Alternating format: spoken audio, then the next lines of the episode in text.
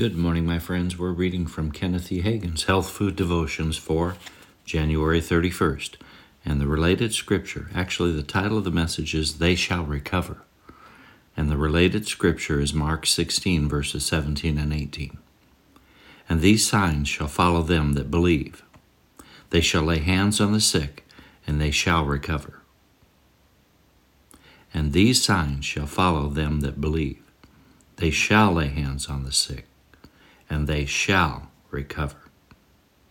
In 1953, I was ministering at the Oak Cliff Assembly of God Church in Dallas when a young woman was brought into the service in an ambulance.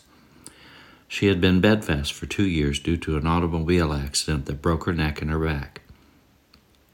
After being in the hospital for two years and at home for almost a year, she regained the use of her arms. But from her shoulders down, she was unable to move. When I knelt by her stretcher and laid hands on her, I had the impression that it would be an, not be an instant healing. When I laid hands on her feet, when I laid hands on her feet, I felt warmth go into her. She didn't have any feeling in her feet, but her feet began to tingle, and she said, I feel warmth coming out of your hands up my legs. I said to her, That's the healing power of God going into you.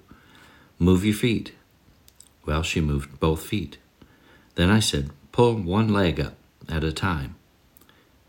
She pulled up her left leg, then she, but she couldn't move her right one.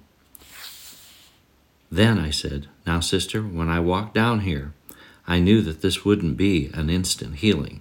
Just keep switching, just keep the switch of faith turned on, and you will walk. Let's read that again. Just keep the switch of faith turned on, and you will walk.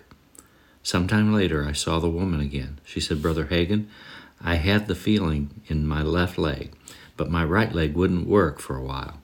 Gradually, it started to work, and now I'm walking everywhere. Confession. Thank you, Father, for your healing power. Thank you that your healing power is actively at work in my body. It is actively at work in my body to effect a healing and a cure.